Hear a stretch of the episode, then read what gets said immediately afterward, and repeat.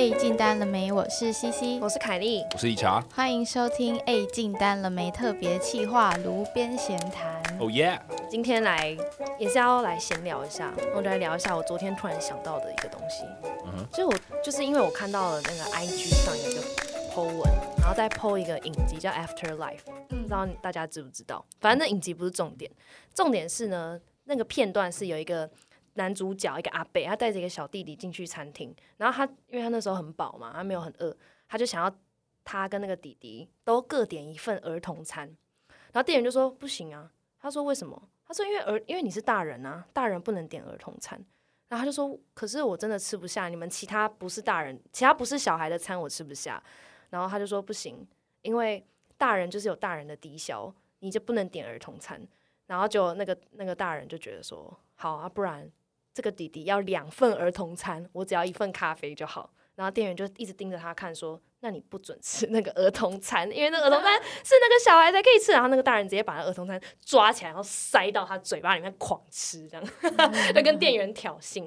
那因为这个片段呢，就很像类似我会做的事，只是我没有那么夸张。嗯，然后就突然想到我以前很偶尔会遇到我觉得很烦的一些餐厅规定，其中一个是。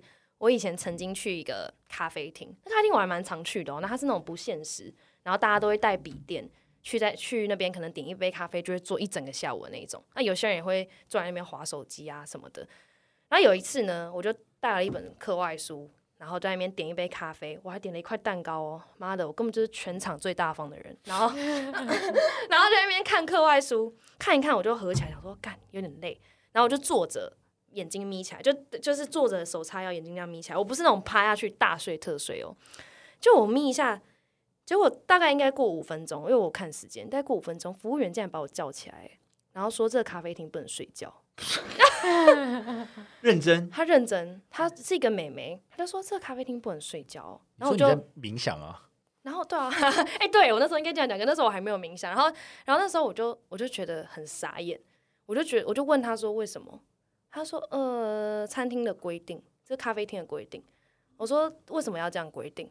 他说：“因为这样不雅观。”哦，你们你嘴巴有开开吗？我没有啊，我是眼睛眯起来。我我大概可以猜想到，他怕有一些就是他可能是一致同仁啊，就是大家都不能睡，不管你是怎么睡，因为怕有些人把当这边当免费的地方，买一杯咖啡就狂趴在那边吹冷气。但有一个问题就是，他这个咖啡，他这个咖啡厅，很多人买一杯咖啡坐在那边划手机，因为很多人就会觉得说。哦，可是你这样睡会影响到后面的生意啊，因为翻桌率嘛，对不对？嗯。可是它是不现实的哦。然后很多人只买一杯咖啡，坐在那边划手机。那我就觉得，那你为什么没有赶那些划手机的人走？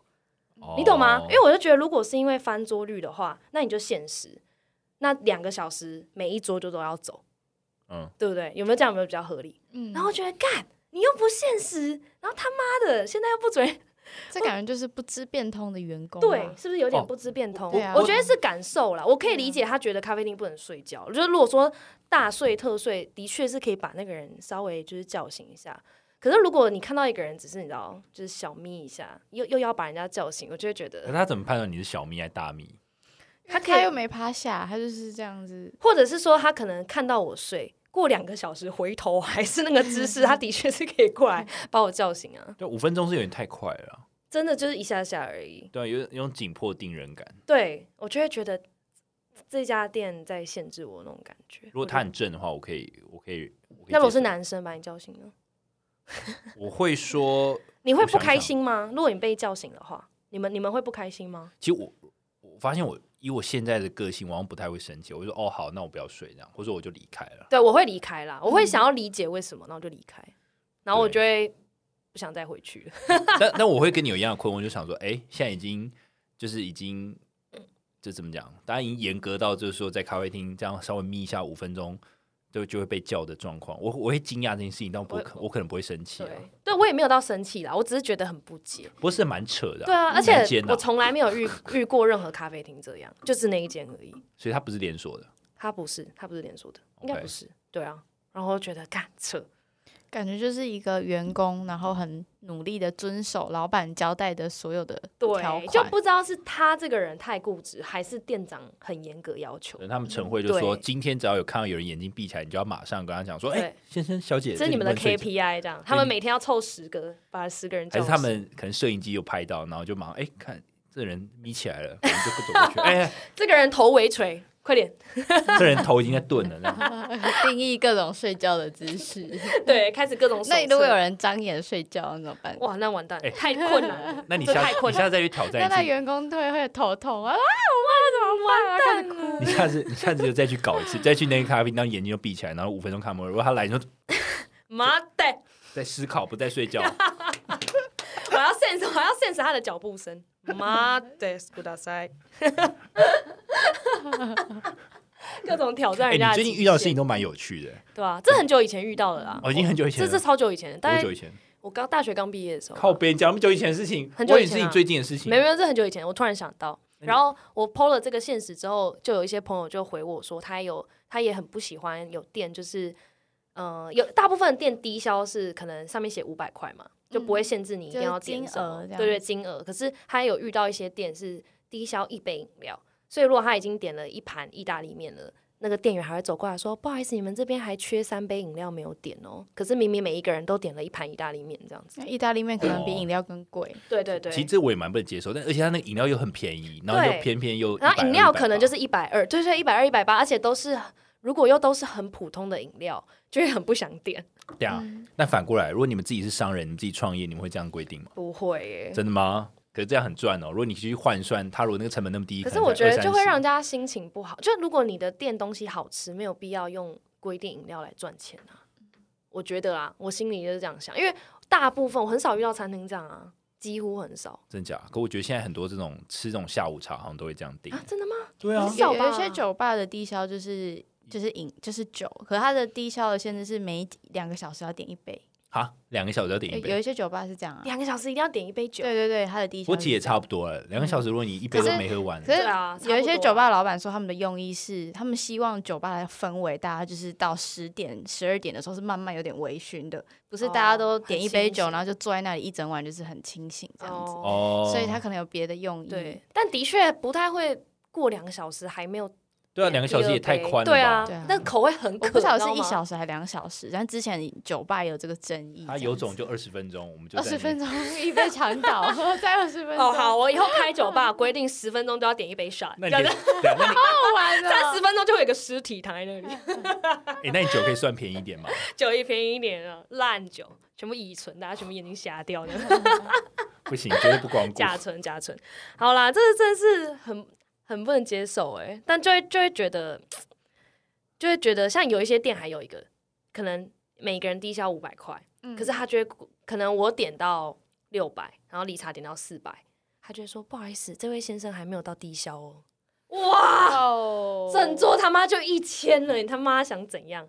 所以那时候我就跟我朋友说，我真的是我完全可以接受店家有规定，但是我觉得如果那个规定还很低调，我就会觉得哇靠，哦，就有点 就很不通融啊，很不通融啊！我就会觉得说，的确我到了你开的店，嗯而且你也煮了非常好吃的菜给我，但相另外一边来讲，我也付了钱给你啊，为什么只有你规定我？那我也可以规定你啊！可你是客人啊，我就会觉得说，好啊，你规定我，那 我就我就跟我朋友说，那我也很想规定店家，我想要跟那店家说，你现在就把这题微积分解出来，我就 我就多点一杯饮料给你，哦，规就定。很想反过来规定人家啊。但你这规定让我想到另一件事情，就是有时候我被收服务费，我会觉得收得很不合理，就是明明就没有被服务到，服务费他们也会加十趴，或加、哦加多一点但服务，费是政府规定吗？不是，没有吧不？是有些公，嗯哦，有些不收哦，不收啊那就是餐厅自己要看他们要不要收。但你有时候就觉得你你也没有被服务到，哦那，你就哎，要被收。对我都没有注意到这个，哎，你没有觉没有想到服务费的事情，我没有想过，哎因为好像几乎每一间都有收，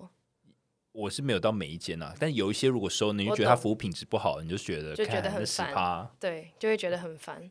对啊，你们觉得服务费合理吗？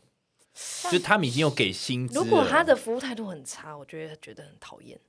OK，可是要到差，我对，要到查，要到我特别注意到，对，这的确就会觉得很很不舒服。嗯，不晓得诶，我觉得有时候你设低消是为了让低消或者是服务费十趴的这种，就是你灌数字上去，十趴跟一个人消费一千或五百，某种程度上会变成这个人消费的上限，因为他就会觉得说，哦，那我就是就是超过五百就好，那我可能愿意再更付更多的时候，会觉得我已经超出你五百了，或者是服务费来说的话，我已经给你十趴了，不会像我可以再给你更多。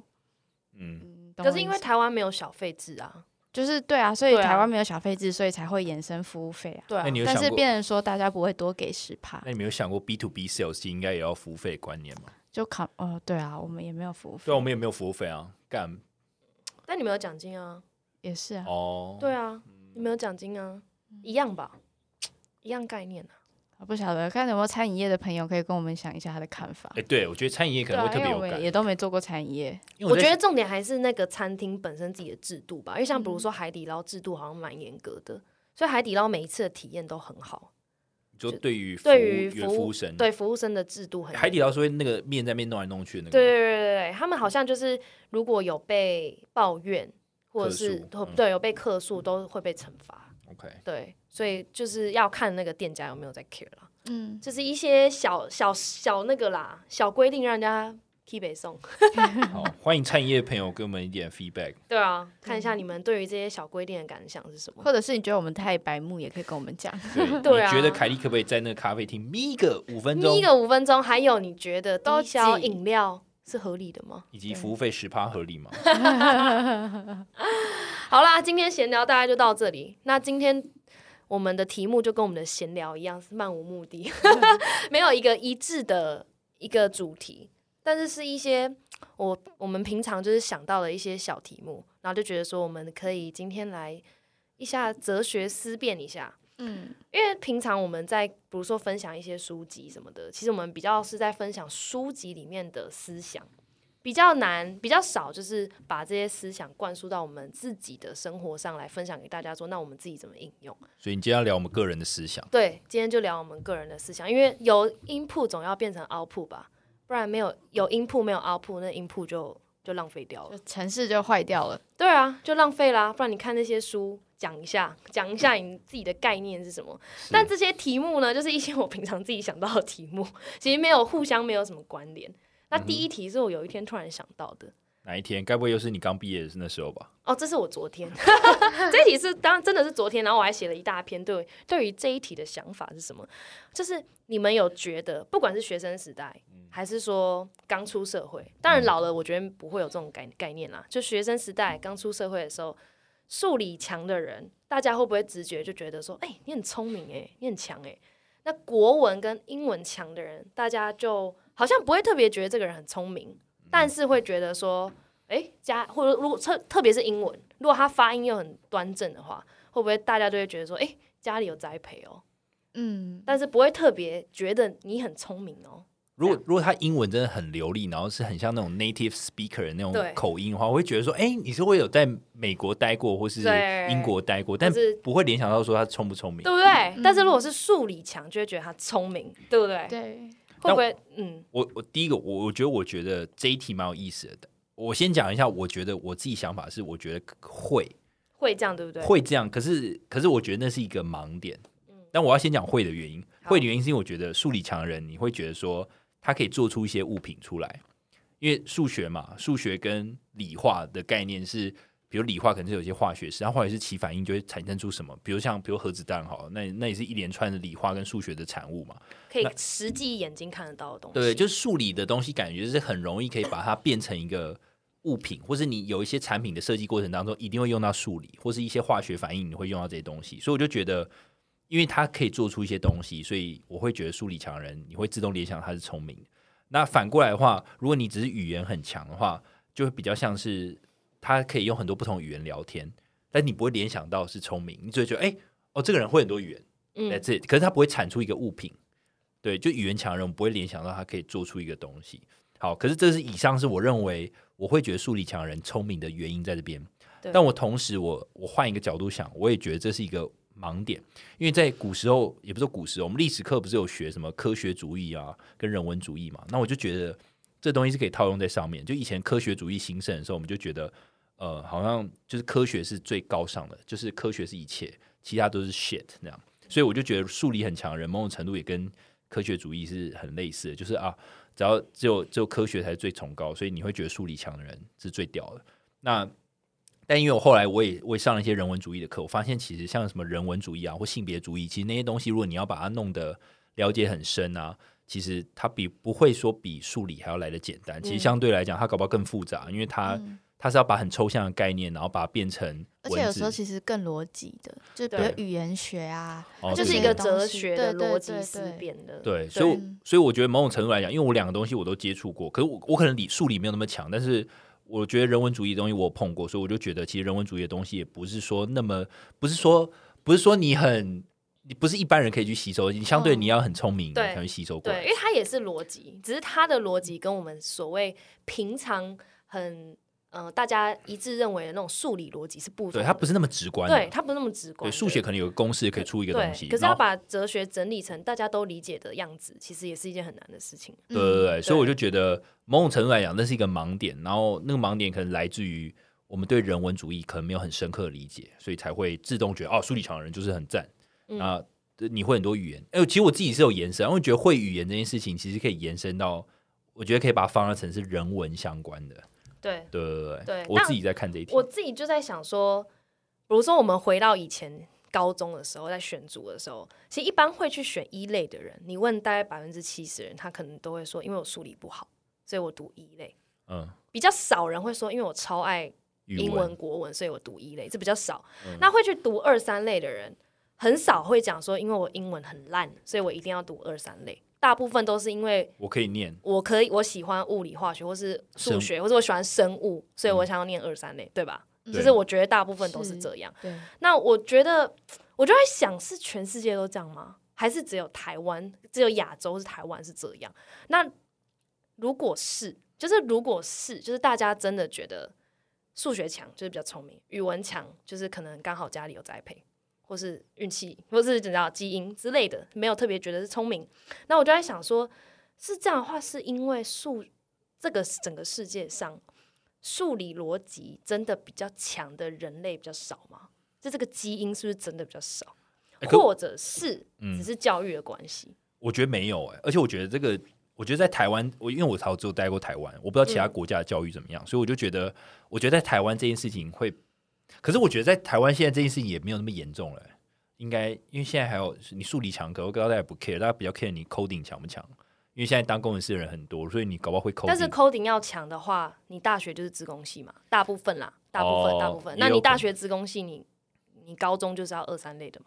嗯，对啊。如果如果说传统的概念啊，当然很多人也是毕业之后再学，只是。就是传统，大家会觉得你要会 coding 就是数学要强，可是其实两个是没有直接关联的。可我真的觉得这件事情在台湾比较要好。回答你第一个问题，就是这是普适性还是只有在台湾？我真的觉得只有在台湾比较明显的，因为我觉得在国外不是就是你每一个就是你知道你你是哪发展对事情发展哪个专业都很强，比如你你只会打篮球，妈你打到 NBA 你也是超屌啊，没有人看你数理强不强啊。对，我不知道，我不知道美国是不是这样，但我觉得欧洲，我想应该不是。对，因为欧洲感觉对于呃哲学、人文是很注重的。像那个丹麦或是芬兰，他们不是已经取消所谓的年级制嘛？就是他们就是让好像是几岁青少年到从可能你我们定义的一年级到九年级的话，他们是没有年级制的。他们可能就是这九年你要学这些东西，你学会了你就继续学，你全部学完了你就毕业，不用年纪来定义。所以你可能三年就毕业，你也有可能刚好读九年，你也有可能读十年。嗯，所以他是用这个方式去定义。因为像我们的话，其实我觉得我们跟国外可能也没有差很多吧，因为国外也要申请大学啊。那如果以要申请大学的情况下，你要选择你想要的科系，你就会去回推说，那你高中的时候你什么科目要分数很高，你的整个平均才不会被拉低，才能申请到好的学校。台湾也是这样啊，你一定会去选你的强项，或者是排除你的弱弱项，来让你推甄的时候，或是考学校的时候你比较有优势，所以你就不会去。你就会很直观的去看这些应用面的学科里面，你哪一个可以比较快的拿到高分呢？嗯，所以所以你觉得跟数理跟语文的连接是什么？数理跟语文的连接哦，就你我觉得，我觉得就是念书的时候，数会数理的人会显得非常聪明，会显得，尤其是以前我们高中还有那种数理自由班的人，大家就会觉得他们好像一群异类，就是怎么可以强到那个程度？但是这个数理跟语文的的差别，数理在高中的时候会比较占优势，但我觉得随着出社会，语文会再更占优势一点。嗯，出社会语言会再更占优势。对，就是你在社，嗯，我我觉得我这自己在想啊，为什么我们直觉觉得数理强的人聪明，语文强的人可能就是小时候很早就有在学，是因为我个人觉得是因为我们教育跟出考题的方式，就变成语文对于我们来讲是个工具，是你拿来跟别人沟通，跟你可以看得懂文章的，可是你并不会用语文去做一些。更深的东西，就像你讲，你我们不会用语言去探讨一些人文的思辨，我们不会觉得因为有这个语言，我们因此有了优势，可以去做出更屌的事情，可以去更了解一些因为这些语言，然后思我们思考的方式啊，或是写诗啊，或是什么，你知道那种更人文的东西，我们并没有再更进一步了。我们几乎的考题都是用背的嘛，啊，作文就大大概模板写写作文的方式。但我觉得我们台湾数学蛮难的，嗯，就台湾数学是真的，你必须要每一章都理解之外，嗯，它有一些考题是有两三章的概念合在一起的，嗯嗯，就是就是你不是只能懂每一章，你一定要每一章之间互相搞懂。我觉得啦，我觉得台湾数理出的比语文的科目难很多。我到现在还是会梦到高中的时候不会写数学的噩梦，哎，对啊，因为我觉得。我我觉得台湾数理比语文难，因为台湾的语文我觉得是用背的。嗯，可我觉得分阶段呢，就是你刚刚讲比较像学习时期，你会这样。对对，因为因为教育，我今天就在讲教育，因为教育的关系而造就我们毕业之后觉得语文是个工具，这样。可是我好，但我我我持不同意见，是因为我觉得我在学生时期，我可能会觉得哦，数理很强人，哦，好棒棒，就是可能稍微聪明一点。但我出社会之后，我就不这么觉得，因为你出社会之后，你。光是数理强是没有用的，没有人会，嗯，只觉就是如果你在工作上的表现，如果你只是光是，如果你可能真的很需要逻辑吗？如果那你可能数理很强，可是你你在交际方面或是那种软实力没有那么强的时候，你就会觉得，哎，你你不会觉得他聪明，或者你觉得他干这个人很难搞、很难相处，就是变成是融合全部的东西了啦。对，因为你出社会，人家看的是你全部的。对啊，对啊，一定是啊，一定是啊。而且反而就是，我觉得如果你那时候出社会之后，觉得语言能力很强的人，呃，他如果又很善于用不同的语言跟不同人沟通、交流、交际，然后你知道，你知道，每个人都像他就像水一样，就是可以来去自如，跟每个人沟通都很顺畅，然后团队合作也很顺的时候，其实你就会觉得。好，这跟那种人跟语言强没有关系啊。可是应该，英文强的人不代表一定很会跟别人交际啊。应该说好，应该好。那我那我回过头来，刚我刚讲太多我自己加上去的东西。如果他只是英文很强的话，我也不会觉得说哪里不好，你知道吗？或是觉得他特别不聪明，是也不对啊，是不会这样觉得，就不会这样，就你不会不会有人这样觉得。应该说，只要你出社会之后，你不会单一因为他数理强或是他英文强，你就觉得哦他聪不聪明，完全不会，因为这是综合评量，对。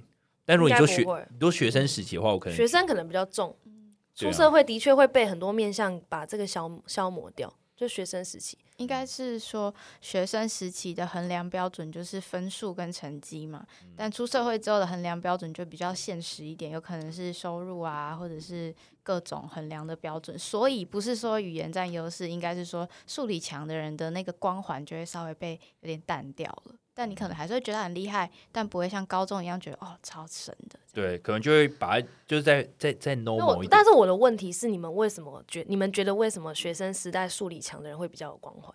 这是我的问题。因为数学不会就是不会啊，就是所以会的人。我的我知道出社会数数理强没有那么重要，但我的意思是说，你们觉得为什么数理强的人光环还是比较重？尤其是学生时代。因为有些人。哦，你说英文再怎么读，一定读得起来。对啊，有一种英文好像只要丢时间，你就会好。你你只要考试，我不一定讲口说，你英文你只要时间一丢，你只要背，你就会考得好啊。只是时间长跟短。但数理有一种是，有些人可能再怎么努力，他只要遇到应用题或是题型有变化，他就没办法，就没办法填。如果是需要每一题都要老师教过他才会的话，嗯，那。如果遇到就有点天生的对对这样。对对对，嗯，所以会不会是就数理真的太难，出的题目太难，然后语文出的题目太简单？我觉我觉得哦，所以你对啊我的意思是说，是这样啊哦，你的意思是说我们的我们的考题啦，对啊，我的意思说是考题啊、可是我觉得这还是好，因为我觉得我们的考题没有申论题啊，语文考题没有申论题啊，对，我们的考题只有作文是手写的嘛，对其他都是选择题，它选择题就是用背的、啊，嗯，还有填空题，对啊可，可你英文你要出到多难啊？你说要写论文吗，比如写 essay 啊，不是就是写出自己的想法啊、但嗯不是说你的英文单字要很多，是要写出自己的想法，因为台湾太喜欢炫技了，就是国文也要炫技，就是你要用很多修辞，哦，但是修辞你用很多修辞，但里面没有真正自己的想法。我觉得没有啦，我觉得很少人真的写作文有自己的想法，一般都是用背的。嗯，我我觉得从另一个角度而言，就是语文这种东西比较像是生活中的对话，因为就是生活中的对话，你知道，生活中的对话，嗯你不会把它想成说哦，这多了不起，因为我哦换一个国家，我可太能就会讲日常了，可是平常用不到数学，对，可是数学我觉得比较像是一种专业，就是它因它为平常很少会没事会用到。对啊，你你你平常你就会加点乘除就好，但是数理它如果算到比如说什么抛物线啊，或者算什么速率啊，或是理化你要算一些化学式，干什么？谁平常会用这个？你一定是在特定的时候你会用到这个东西。倒也是到底到底什么时候我们生活会用到化学啊不？会啊，就几乎不会啊，除非就是你吃东西的时候不要，比如香肠跟养乐多这倒也一起吃是，，但是你就是把它记起来，变成一个新香闻肠跟养乐多放在一起吃，这当然不知道，会产生会产生一个什么化学的东西，然后你就会中毒，干，今天学到新知识，是不是？我这是还蛮 powerful 的，因为一个是很生活的东西，一个是专业。好，我业。觉得纳入两个论点，我觉得第一个是考题的出法，嗯。第二个就是理查说的语文很日常，但是数学太难，格莱芬多哎，加十分，数学平常很难遇到。所以我得十分了吗？然后我，然后我另外一个，我就觉得可可能也是数理相关，我们连直接联想到数理相关的科系毕业后能够做到职位底薪一开始比较高，是吗？这我不知道。所以大家会会不会啊？我不晓得啊，就是会不会大家觉得就是要因为医生嘛，所以要读三类，读三类数理就要强。可你英文很强，你也可以到总统府当做翻译啊，你钱感觉也不不少啊。可是大、就是口译啊可是这个职位比较小朋友没有那么朗朗上口啊，就是医生、工程师是吗？我不晓得，还是你们不觉得？我觉得是，我觉得，我觉得有可能是因为这样，就是被爸妈影响，被社会影响。我觉得时代已经变了。我我认真觉得时代已经变了，现在真的不是一个数理强的人就多有钱，英文很强的人就没有没有不一定有钱，我不是说有一定有钱，我是说为什么大家会觉得数理强的人比较聪明，会不会跟职位有关？但不，但是你真的把他们薪资单拿出来，其实不，说不定不一，说不定没有一定比较有钱，但是大家呃传统上这样认为。哦，那我我我已经不传统，我没办法，这题我没办法回答。我我已经觉得很，哦我已经觉得没差因了。为以前，哦可是以前高中的时候，的确选组的时候会会有长辈或者是老师说，就是选二嗯三类，你以后的选择会广一点。嗯，对，因为你选一类，你就很明显有很多很多职业或者很多科系是没办法选的。但你选二三类，你永远都有一类的东西还可以可以选。哦，可是那是因为考试它考科目比较多啊，但是某种程度上，不就反映出二三类以后的职业有有比较专业性吗？光谱比较广，好像二三类的人什么职业都可以选，但是一类的就只能选那个。对啊，你二三类你嗯读完，你还是可以出来选商科，但你商科你很难去直接当工程师。哦，然后商科没办法当医生，所以其实还医生还是可以读商科。其实还是有影响的、啊，就是你只只是回推回来到高中，他跟你讲的是科系，那你到大学他跟你讲的是工作机会。对啊，哇，这真的是好，我好，我觉得题目有点越来越越发散，但我觉得这个不会啊，我觉得大概就是这样啦。有可能就是因为都是都有可能，我没有正确答案啊，就是可能跟考题有关，可能跟职业有关，可能跟就是你说我们平常会不会用到的频率有关。没错，对，大概是这样，但是没有答案，好不好？各位，这只是我们大家自己认为的。啊我还是觉得出社会之后其实都没什么差别啦，真的。就是出社会当然没有，我是说以前从小到大，对啊，嗯以前啦，对对对。出社会当然，出社会谁会没事在那边解微积分？根本就不知道这人数理怎么样。所以你哎，你以前文组哎不对啊，现在还是文理组站啊，所以某种程度就是如果听到这个人曾经是三类，你还是会觉得比较屌啊，对吧？no，我 I don't，哦，你不会哦我，不会啊，我也不会欸、你会啊？我会觉得，哎、这个人是三类，我没有想到他读商科，可是他是三类。比如说 C C 啊，我觉得没有想到。可是如果哦 C C 是读医科好了，那他当然就是三类啊，我就不会特别惊讶。可是如果他哦现在读三科，可是他是三三类，我觉得有点小。可是会有人问说，哎、你以前哪一个类组嘛？应该不会吧？好像不会。没有，就朋友就会聊天啊，你不熟不会问啊，朋友哦会问啊，好吧，对啊，对啊，我我 profile 也不会说我以前高中三类，干 干，现在写 Linky 这样写？干，人生是没有其他事情可以可以讲的，对啊所以太惨了。resume 太惨了。好，那再来第二题，嗯、你觉得以下哪一个是现在的主流？非单身或者是单身？但主流并不是总总数来讲，到底哪一个是占比较多的？嗯是指大家思想、大家的观念上，觉得怎么样比较好？我在想这一题的时候，我有稍微定义一下主流的意思，看大家有没有共识。就是我觉得主流是社会普遍认同的价值观，大部分的人的认知的，认知的。对啊，对，这就是哦我想的。你想的是这样吗？好就并不是说物不是数量，对不对？并不是物理上数量真的是这样，好而是大家思想在观念上是这样。啊，可是我不知道主流哎、我只知道我个人哎、那你个人是这样？我个人呢，我我没有，你认为大家怎么想？啊好，你要你个人，你先讲你个人。因为我不知道主流，Come on，我我没有我不知道我我没有跟所有人做朋友，所以我不知道主流。我们也不知道啊，对啊就是你自己觉得啊，谁会知道？这没有正确答案，就是你自己的感觉啦。但我觉得我那时候想这一题的时候，我觉得我觉得我我认为的主流没有在 care 你是单身还是非单身，反而比较像是说那个主流感觉有点像是因为大家都太素食了，所以很容易大家的状况都是非单身，可是有一个暧昧对象。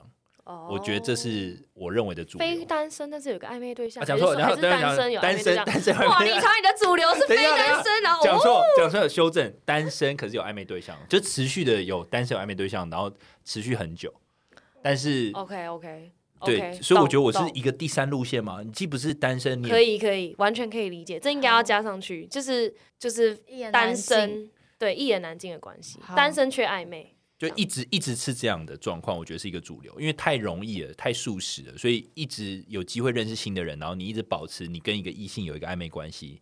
对，在以前可能是我认为啊，可能就是啊，可是那个暧昧就样算是会在一起。单身还非单身？还是单身啊，因为你们没有在一起啊。哦，你觉得你觉得大部分人比较喜欢这样哦，还是你觉得大部分人现在都是这样因？为这只是我观察，我我认为你觉得现在很多人都是很多人这样？因为好定义一下，非单身但就是你有另一半嘛。单身就是你，其实你一个人就很开心，你不需要有一个暧昧对象，你就是一个人就开开心心的，你做你自己的事情，就是爱情这对对你来讲是一个不重要的事情，嗯你不需要花时间。嗯那我的话是第三者第三个东西，就是单身，但是你也觉得感情那些都不错，但你就没有想跟你可能还没有想跟对方在一起，所以你一直有一个暧昧对象在。然后这个暧昧对象如果哪一天你觉得不合适，你就会再换下一个。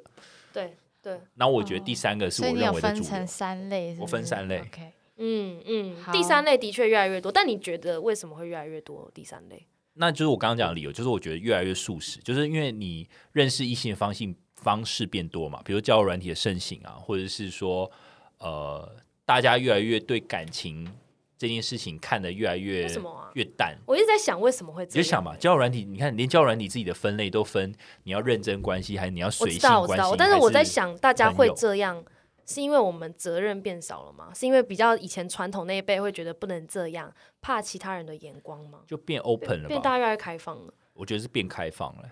而且大家是不是在讲炮友啊？在讲在讲这种，就类似这种以前好像台面上不能拿出来讲的，我觉得大家越来越敢讲了、欸，对啊，对不对？像怎样？因为理查跟我们的年纪有点差距，你大学的时候，大家是不是不会聊炮友这种东西？你回想你大大学的时候，有啦，学长还是会讲啦，但是就会觉得是一个禁忌的话题。对不对？其实是禁忌，可是现在完全一点都不禁忌。可是我大学的时候聊，也没有人在讲炮友，哎，讲炮友都是那种，就是可能大家喝酒很晚才会才会讲，也是有种禁忌的感觉。所以会不会是嗯地区啊？因为我觉得台北大家都好近哦，就是约会什么一下子就约出来就很简单。台北很近哦，你说交通工具就是台北人跟人之间的距离有点太密集、太近，因为我我不知道哎、我大学的时候可能比较偏僻吗？我也不晓得。嗯真的，我生活圈我很少听到大家在讲炮友地区有差，我觉得地区有差。对啊因为我有些朋友在高雄或台南读书也是没有，完全不会聊这个。而且我的高中同学如果一直都在台南，他们也对炮友这种观念会觉得哦很新奇这样。对啊，可是现在甚至一些歌手会把它写成歌，哎，或是打，或是呃 OZ 就把一些玩咖的方式写成歌或什么的，哦，就是好像这件事情已经不是不能拿到台面上讲了啦。就是最因为我觉得就是大家觉得是一件很正常的事情。我觉得民风越来越开放，它交友软体的盛行都有吧。嗯因为交友软体就直接把这种关系把它弄出来，以前可能只会讲说，啊，哦以前没办法那么快认识你们还会记得 Facebook 有之前有一个很久以前他的关系是什么什么一言难尽一。言难尽，刚才我想到一言难尽谁会设？而且还真的会有人设定一言一言难尽。还有什么交友中保留交友空间，什么交往中保留交友空间。其实我觉得，哎、f a c e b o 超 o k 怪刚出这种关系的时候，我还看不太懂，但我现在可能其他交友人你慢慢出来的时候，你就会觉得，哦而且以前还真的会有人是这样设定，哎，就觉得超就怪，觉得干到底有病吗？但现在你就觉得合理多了吧？就是现在关系就很多很多种啊。啊，还蛮有趣的。我是没有想到理查讲的，的确啊，我觉得现在应该是越来越多人都这样，尤其在台北应该是非常多啊、对啊，台北，而且大台北大家不避讳去聊这件事情，不会觉得这是一件不好的东西。好，那 C C 你觉得嘞？嗯，你觉得现在主流是非单身还是单身？好，我的主流是整个就是我认知的社会认同的价值观，所以我觉得主流是非单身。嗯，那我的非单身的定义就是你身边有恋爱关系的伴侣，不管有没有在一起，不管有没有结婚，就是嗯情侣这样子。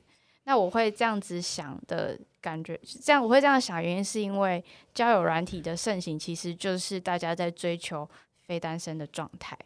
嗯，就是大家可能会觉得我单身现在这样很好，我一个人很好，但是这就是我觉得单身的状态对于大部分的青壮年来说，他会他会觉得这个是我暂时现在这样，但大家这些人你去问他们，他们大部分人都会说，但我几岁的时候我就会想要，或者是我以后可能会想要，就是他那个对他们来说是一个 face，但他总有一天会脱离这个这个状态。那同意。交友软体，我觉得某种程度上，大家可能口上说哦没有啊，我我只是就是保持轻松啊开心，但最终都其实都还在在找一个伴啊。大家不是心里都不是揣测着说我可以遇到一个很很对的人嘛？嗯，对啊，同意同意，我也觉得是这样。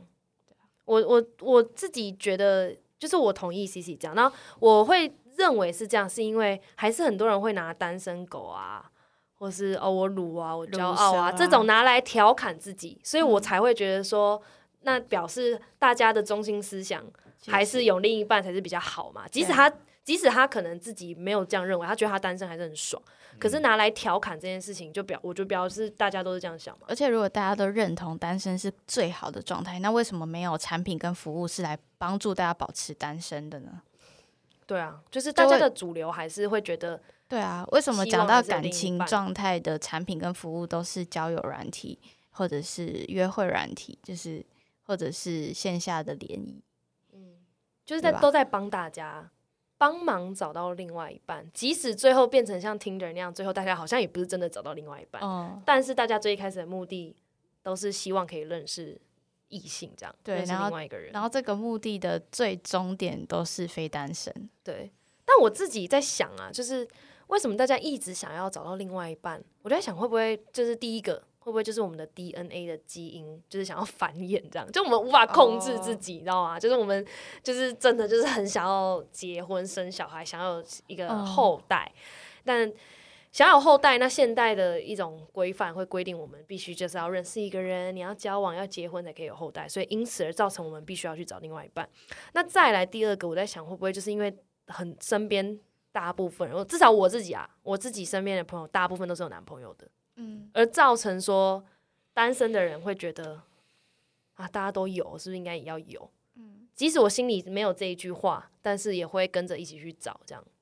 我想是这样啦。我我想的是，我想的有点阴谋论，就我觉得这是银行家的策略，就是因为台湾的最大产业 就是银行业，那银行业为了让大家可以买房，为为了鼓励大家买房，变成一个社会氛围。那现在房子买不起的时候，大家要怎么办？就是情侣之间会一起买房，所以我觉得某种程度上，非单身的状态其实是对整个经济效益是更更好的，就是大家会。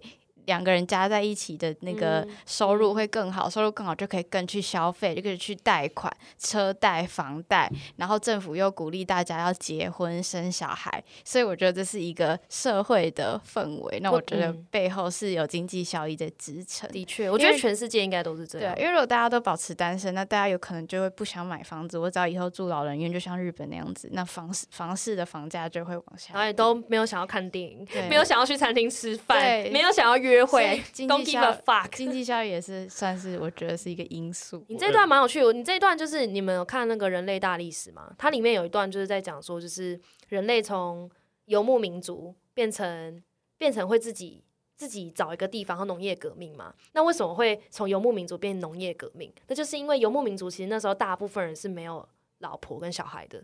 就是反正我跟你做完生完小孩，我又跟别人做又生小孩，大家互相帮忙，彼此照顾，没有一个家庭的概念。以前人没有，然后我你说游牧民族一直跟其他人一直生，一直没有，我不是说现在游牧民族，我是说那种好几，你知道，好几千年以前，哦，就是那种他们有家的概念，可是还尚尚未已知用火。对，你就一直跟别人就可能纽特人之类的。对他他他没有一个家族的概念，他没有就。可以，他可以一直繁衍就对了。对啊，对啊，他们就是生后代他们的目的，他们就是像，就是有点像像动动物物，对他们就是生后代，然后我们大家一起全部一起养这样子，对，但没有一个没有一个家。然后到了农业革命的时候，开始有家的概念，人类开始觉得说，我要越越种越多稻米，但是越种越多稻米，这我种的欸、你你他妈不可以吃，就我开始有我累了半死，你那边跑进来吃，所以就开始弄一个围所，有权，对所有权的概念。然后有了所有权之后，我种的我就只想给我老婆跟小孩吃，嗯我不想要还有别人在那边把我辛苦种的也吃掉。所以开始有家的概念，开始有财产的概念，然后到了工业革命，这个就越来越严重，这样。所以人类是这样一路这样繁这样子繁衍下来，所以才会为什么有爱情要专一跟结婚，嗯其实跟保护财产是有最大的关联。嗯，对，这就是我想的。的确是这样，人类大历史的确是那个哲学家是这样认为的，就是、对保护财产是有最大的关对啊，不然你想，为什么大家就是普遍的家长不希望那个青少年谈恋爱？因为你就是其实青少年谈恋爱就没有经济效应啊。虽然他们可能不是这样想，但我觉得某种程度上，什么为什么他们都说大学以后可以谈恋爱，或是大学毕业之后，因为大学毕业之后我们开始会有收入啊，那我们开始会有收入，就开始往资本主义的世界。这我倒是没有在想啊，我觉得爸妈只是怕怀孕吧，我我也觉得，爸妈但就是怕遇到危险呢、就如果生女儿的话，我也不想要她很快就被其他希望她成熟一点再、再去谈恋爱了。但但我懂，就是可能背后我们我们表面认为是这样，但背后的主因有可能是 C C 这样想。不过我、啊我是觉得这还蛮有道理，因为像比如说像美国绿卡，不是就是如果你有配偶的话，也比较容易申请到嘛。对啊，就我觉得很多政策定义起来，其实都是配偶会有比较多福利，就是就怎么讲，就就是人类以为这是我们想要的啦，但其实这是资本主义让我们觉得自己想要的。而且你我觉得大部分是因为这样。你如果犯罪，你跟你的你跟你的另外一半有婚姻关系，他就不能诋毁，他就不能就是讲任何会 against 你证词的话，所以各种嗯各种限制这样子，就是要保护各种家产。对对对，对，好啦，有可能是因为这样，大家就是不要再活在资本主义下了，这是唯一的结论，没有结论，就是我们的看法这样。大概是这样。好，那再来一题，我觉得还蛮有趣的，就是如果现在呢没有任何社会期待，你觉得你现在在做什么？你还会是做你现在的工作吗？那为什么？呃，这题好难，这题我想好久。就是我定义的社会期待是老师的课业要求，跟长辈对于我才艺的、对于我我的看法、父母的期待，还有同才的竞争状况。对，那我就回想我小时候，我开始有所谓的社会的期待，我觉得应该是很明确的感觉到，应该在小学四五年级的时候，因为我一直小时候都跳跳舞嘛，跳芭蕾什么的。然后就记得有一次，我爷爷就说：“你这样一直学跳舞，你以后要做什么啊嗯嗯，？”然后我那时候嗯他没有很凶，他只是好奇。那我爸爸就回阿公说：“啊，以后跳舞就以后就当舞蹈老师啊。”可是我感觉到他们两个这个对话好像不是很正面，但他们也没有说跳舞没有用，也没有说我不应该跳舞。但我那时候我就理解到，哦，原来他们对我的期待不会往这个方向走，这样子。所以，所以这就是我对社会定义的看第一个嗯，第一个启蒙，第一个启蒙，就是哦，原来这就是所谓的限制。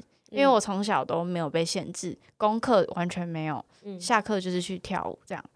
然后我就在想啊，如果我从那个时候没有遇到这个社会期待，然后一直都没有人管我，一直没有人告诉我读书比较还是跳舞比较好，你可能会一直跳舞吗我我？觉得我会一直跳哇，舞，你那时候那么爱跳舞哦，因为那时候完全不会觉得很很烦或什么。那时候就是那那个是我的世界啊，哦，哇对啊，所以我觉得我有想过讲两个情况，在最保守的情况下，我觉得如果那时候，因为我觉得社会期待太多了，假如我爷爷的那个只是我第一个，但后面还有很多很多，我听到各种不同的社会期待，导致我现在做我现在的事。但我觉得我现在做的事也很好。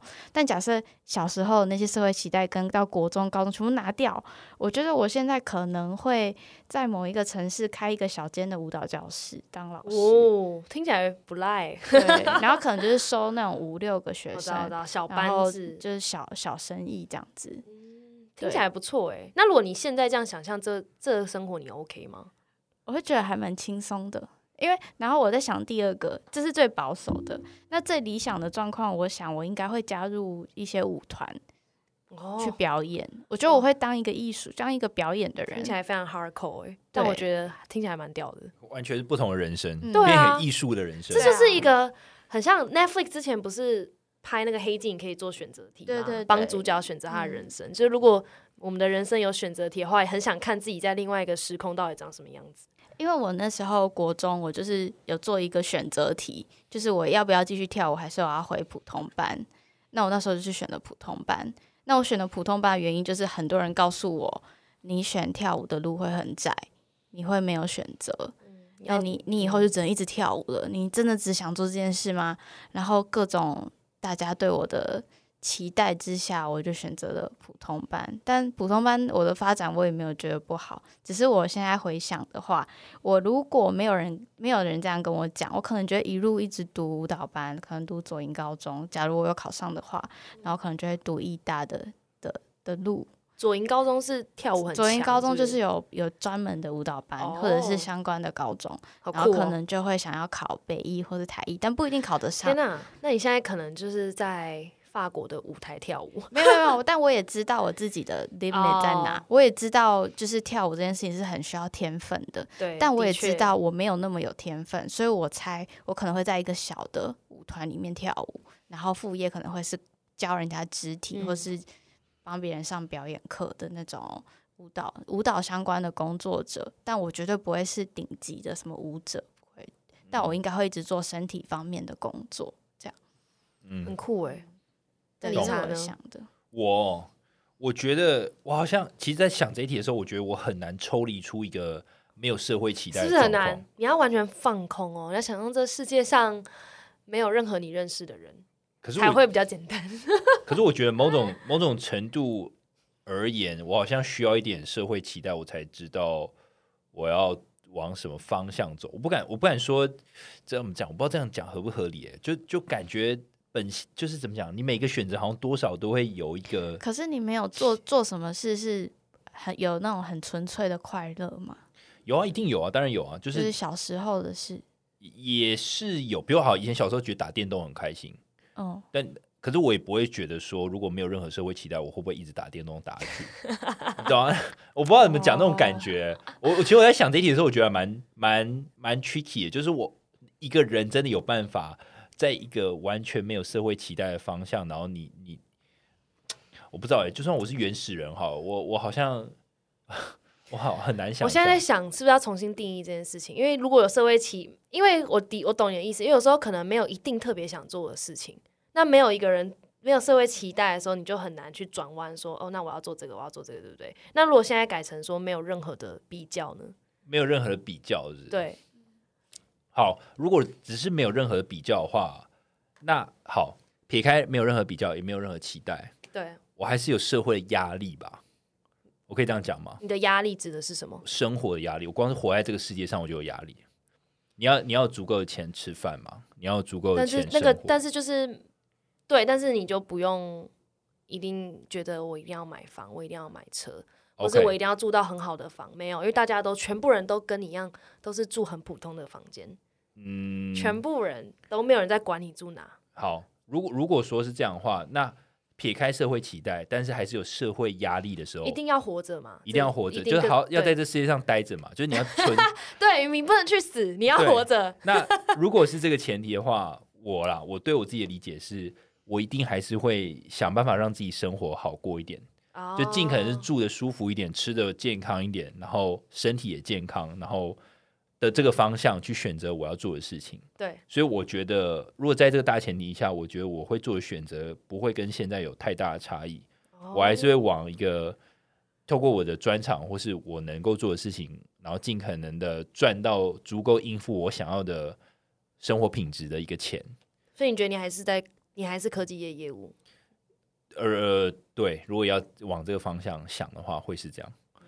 对我撇开社会期待，其实我现所以你并不会毕业后做跟你系上有关的工作，不会，因为对那个没有很有兴趣。因为我那时候从跑西上是念广电拍片相关的，当然那些人拍片他自己创工作室其实也赚蛮多，但是我就觉得那个生活可能不是我要的，因为他们可能是密集性的劳累，太累了，对，可能这可能可能两三天你要密集，比如从早上八点晚上晚上十一点，我真的不睡觉，哦那可能密集那三天或是那一整个礼拜，你可能都很忙，那你可能会再空闲一个礼拜，那我就觉得那个生活不是我要的。那所以，我那时候选择不做这件事情，是因为我觉得生活的品质跟规律并不是我要的。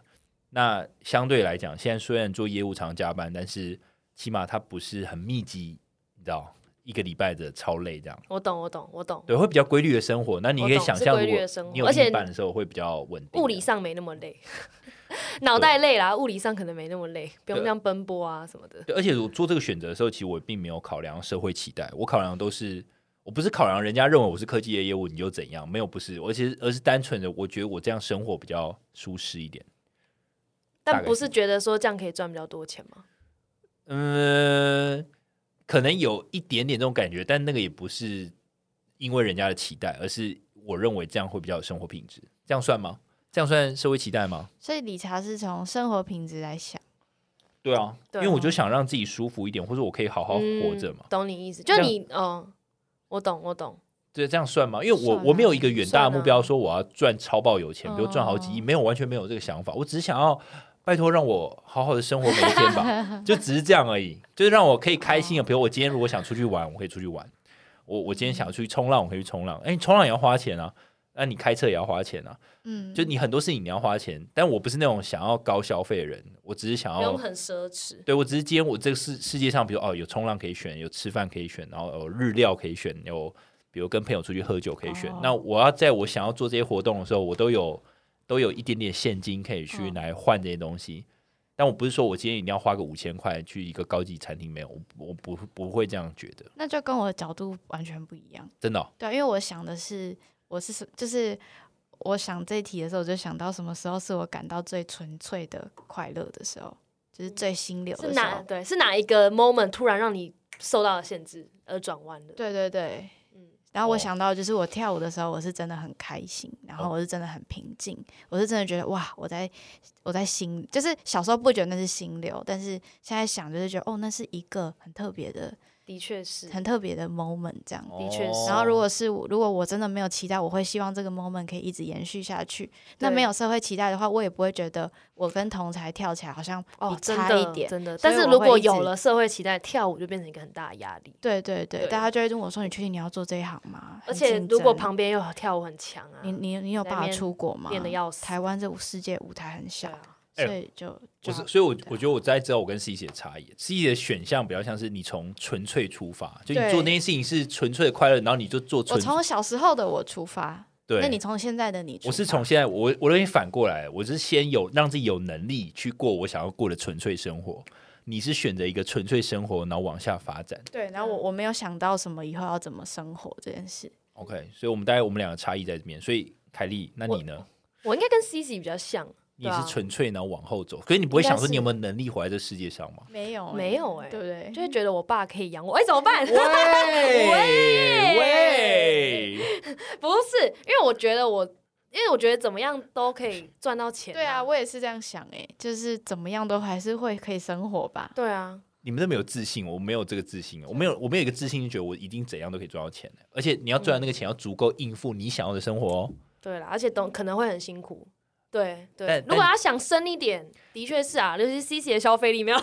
没有，但讨论这个问题的时候，其实我觉得应该要排除你家人可以给你的帮助，不然就太不公平了。就这这个想法就会变得你你有我懂，我懂你的意思，我懂你。但我我现在我其实回去想，我第一个在考虑人生的点的时候是大学填志，哎、高中填志愿的时候，填考大学志愿的时候，然后那时候我只因为我的分数的关系，我只填了语文系学系，嗯、管理、金融、经济，然后还有传播。然后那时候我填这几个类型，那其他的什么财政啊、会计啊、不动产那些我就都没有填，因为看起来就是一点兴趣都没有。然后那时候我就很确定我一定要填这几个。然后，但是我明明传播类的哦，其实像比如说台艺大、北艺大传播类的，我其实都可以上。然后辅仁更不用说嘛，那绝对是可以上。不好意思，但是绝对可以上。但是我就把它填在超后面的欸，像那时候，其实我最想上的是台艺大电影系，因为那时候我我那时候我其实对于心理系、历史系还有电影是最有兴趣的这三个系，但是我就不敢填。为什么？我我我那时候就觉得我会找不到工作，你知道吗？心理系我不能填啦，心理系我本来就不是三类，我不能填。然后历史跟电影我不敢填，然后传播的话我就填在超后面。然后我就，而且也没有任何人告诉我不准填哦，我爸妈也没有意见，他们就随便。他我他们只是觉得说你你可以把他们比较喜欢商管啦，他们就觉得你商管可以填前面，你看他们也没差。然后我就觉得我就觉得干很害怕，你知道吗？那时候我我台艺大就一直在那个台艺大电影系就我就一直在在在游移，在我的 Excel 表上面游移。然后后来我就决定把它放在最后面，然后干放在最后面就绝对不会上啊！是什么是什么奇怪填志愿的方式？可是就从那一刻起，我就进了管院，从此就进了非常开心的进了资本主义的世界。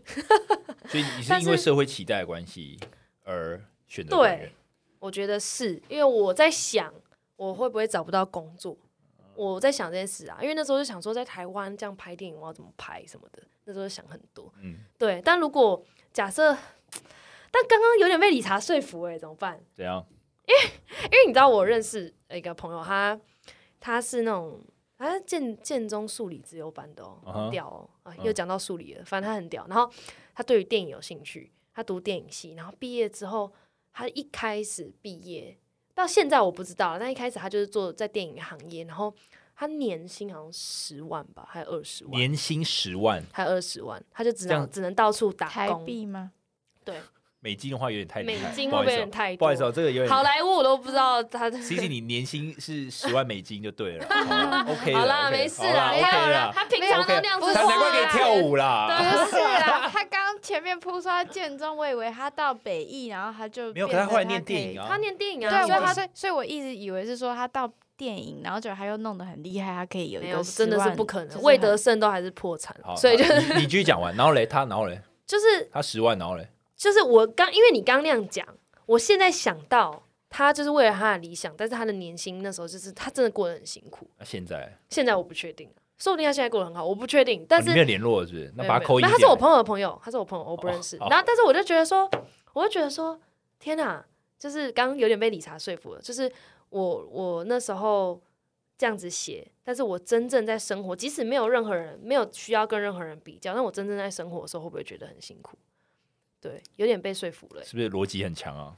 哦哦，但是的确啊，如果还是能够重新选择的话，我觉得我还是会很想做跟剧场、跟呃艺术相关的欸，就比如说一些策展啊，或是剧场类的东西，嗯，对啊，一些那那那种东西的 PM 或什么的，因为我觉得我对那个很有兴趣。而且我小时候学舞的地方，老师就是开一个小的舞蹈教室，然后他呃没有上课的时候，他就是到舞团里面去表演跳舞，所以我就有一种觉得，诶，我也可以像他这样，嗯，所以我就没有在想自己的时候就没有太想到说怎么生活什么的。对啊，真的。但我还记得我大学的时候，就是会邀请很多就是那种做数位艺术的人来演讲，因为那时候我是办，我是反正我是活动活动部的，所以会邀请很多数位艺术的人，然后或者是做策展人的工作室，然后看到他们，我就觉得眼睛发光，就觉得说哇，他们好厉害哦！而且我又很爱去看一些一些艺术展，然后我就觉得很想要去做那种而策展。且其实你也很喜。欢看那个舞看舞台剧，，对，就觉得如果是能够做那种策展的，就觉得感觉很厉害。嗯，对啊，但现在就会觉得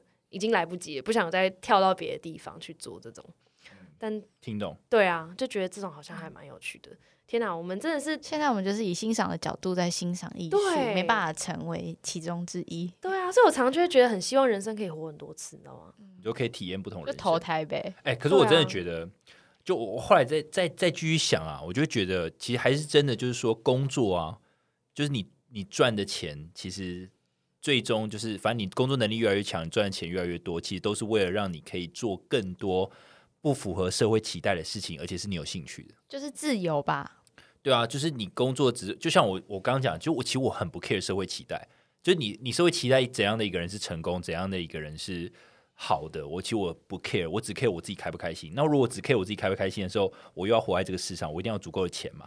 那有足够的钱之后，我就可以做很多我自己觉得开心的事情，比如说好，我可能觉得唱饶舌很开心，可唱饶舌可能没办法短期内带给我现金，但是我还是唱很开心啊。或是 podcast 一样，podcast 没有带来给我们什么了不起的的的什么额外的收入，但是我做起来很开心啊。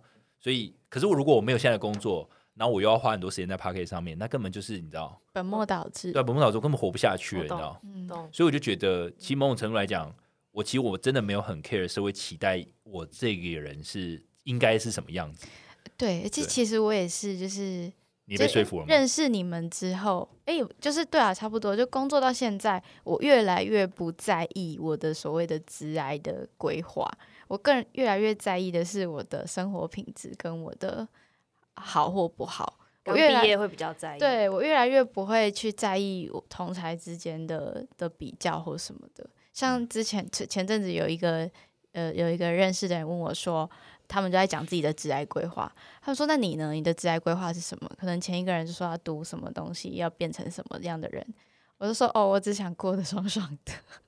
就是对啊的确啊，就想过得很爽啊，还是要有规划啦，不能说都脑袋都没有在想说要干嘛，因为我们还是有在想，当然只是那不是我们最终的目标。对嗯对，同意。那个只是一个让我们就像理查讲的，让我们达到人生想要的样子的一个其中一个步骤而已。对，就是啊，被理查说服了，糟糕就是我们追求成长这件事，并不是被一个某一个公司的某一个职位而定义说，当我们已经找到这个工作了，我们就很有成长了。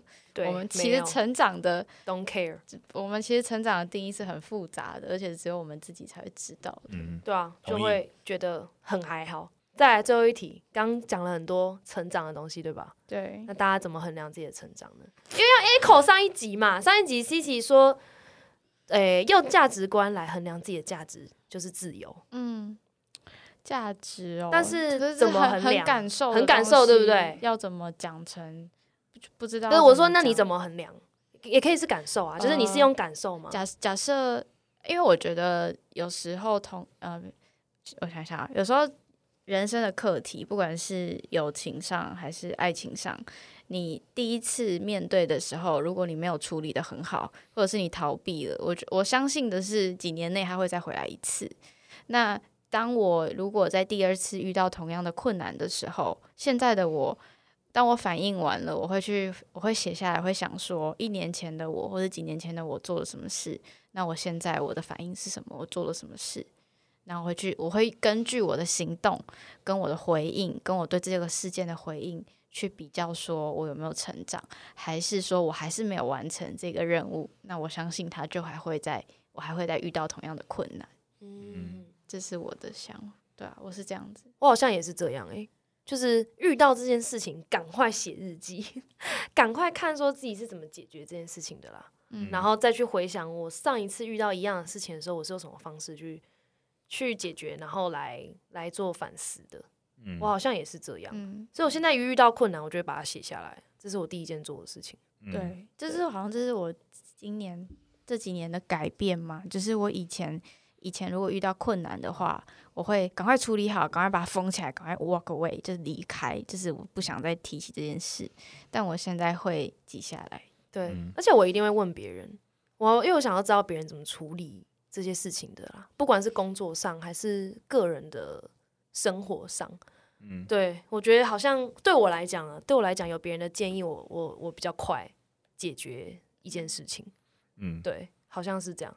我我我自己我自己衡量我自己价值的话，我我我我可能不会像各位一样写日记，但我会定每一件事情有一个小目标或者是小的里程碑，然后我已经达成了。啊，举例来讲，哈，比如说运动，我可能里程碑达，比如达到一个礼拜跑三次步，那对我来讲这是一个里程碑。嗯，或者我秒数进步到几分内，那就是一个里程碑。那我就觉得，记哎、狂人，对我觉得，我觉得我我一定需要一个小目标，我才知道我有进步。因为如果我没有定目标的话，我也不知道我到底有没有成长嘛。对，对，那这个可能是运动，那如果工作也可能是，比如我曾经签了多大的案子，然后那这个案子就是一个里程碑，就我终于签了一个超大的单，然后是一个 mega deal，超大超复杂，然后搞超久，搞六个月，然后就成案。那对我来讲，那是我工作里程碑，因为我可能这中间我 handle 了很复杂的。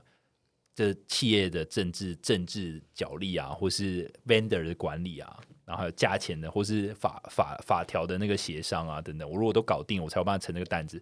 对我来讲，是我职业上的一个小的里程碑。但你上一集说你的价值观是你觉得有意义，让你成长，哎、让你有价值的事是有帮助到别人的时候。对，，这也这。那你觉得这你要怎么衡量？如果是这这种比较抽象的话，我觉得，因为这种东西就很难定里程碑嘛。像我对刚刚讲的是，我明确的知道我自己你对知道往，是有。明确的单位的。对，但如果是帮助人这件事情的话，我觉得，呃，我我觉得他就很难很难是用里程碑的形式，比较像是说，感受，对，比较像是感受，就是说，哎，你今天，其实我觉得只要你每一天都有办法帮助到别人，那其实都无形中也证明你你是有价值的、啊，因为你在帮助人，他就比较像，比较像，我不会比说较像是成长，刻意去做，呃呃，刻意去呃怎么讲？不是刻意，就是有意识的去想说，哎、我今天有帮助到人。对我觉得那嗯个就不是说成长，比较像是说，哎，其实你对这个社会是有价值的。懂懂对，比如我今天如果让你笑了，那我觉得我也有价值啊，或者我让嗯。你从不开心变开心，那我我我我帮到你，那我觉得肯定我是一个我是有个价值的人，嗯嗯，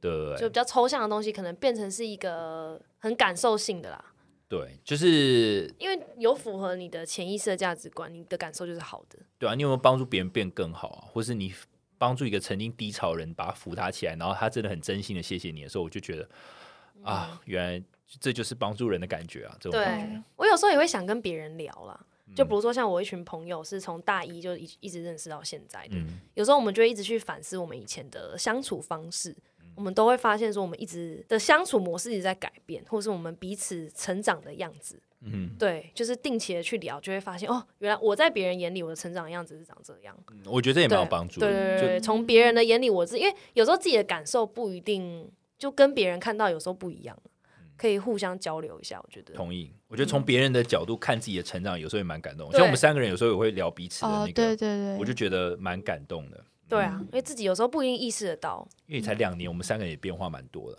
嗯，对吧？对，嗯真的。非常多。所以可能就是第一个可以写下来，第二个呃定小目标小标，目标里程碑。然后第三个可以跟别人聊一聊，看看哎、你觉得我的成长啊，然后你他你觉得他的成长等等的，互相交流。温馨的收尾啊，各位。大概是这样啊，真没有一题是正确答案啊，都是我们自己的无聊的小小想法。对我们的 output，但我觉得我们第一题聊蛮久的，对，第一题是聊第一题有点聊太久了，有点聊太久。到底谁 care 数理人跟 语言能力强的人？啊，剪掉，剪掉，都剪掉，whatever 你你现在就在 care 社会期待了。啊，剪掉，剪掉，好，不 care，不剪，不剪，全部给我放进去。我叫叫双岸把那个收听数拿掉，我们不在乎，我们不在乎，我们 don't care。IG 那个粉丝数不好意思藏起来。你 我我差点你以为要讲了全部退追踪，对哦，没有没有没有，我们按赞数可以隐藏，你知道吗？可以吗全全部把暗战数藏起来可是，粉丝没办法藏的，粉丝没办法藏，但暗战数可以藏，我们写信写信给 Instagram，对啊，可是那不是自己就可以隐藏吗？没有我说粉丝数对啊。粉，你知道 IG 曾经有把它弄小过吗好像有小？A/B 测 test，试，然后把那个你的呃 follower 那一格弄得超小，就几乎看不太到的那种。那放了吗？他就在测试啊，就是想说这样会不会大家比较喜欢用，后来又本来没有变很大，看来大家还是喜欢看那个粉丝数的。对，好好，Anyway，今天就是这样几个小题目，可是却可以很发散的让大家去做一些脑力激很荡发散，就是各种也是就是可以用各种方向去切入啊。很发散，我觉得是超级负面欸 你这个收尾我很喜欢。对啊，你在你在在包他的题目还是扁他的题目？对啊。可是我的，哦、好啦我只是觉得可以很好了，大家讲开一点，去没关系嘛，没有社会期待啊，都麦了。我是想说可以很很多方向。对对对，我觉得他意思是我们很脑洞多开的去各种层面的讨论。对对对，并并不是像辩论一样是非黑即白。对，所以就希望各位听众如果你没事的话，你也可以跟着我们一起想一下，你你是怎么想的呢？那如果你想的跟我们非常的不一样，欢迎你跟我们分享哦。今天就到这边，我们 Podcast 每周三更新，我们在 Apple Podcast、Spotify、Sound On、KKBox、First Story 和 Mixer Box 上都有更新。现在 Mixer Box 上有会员专业，欢迎大家支持。今天就到这里喽，大家拜拜。拜拜。拜拜。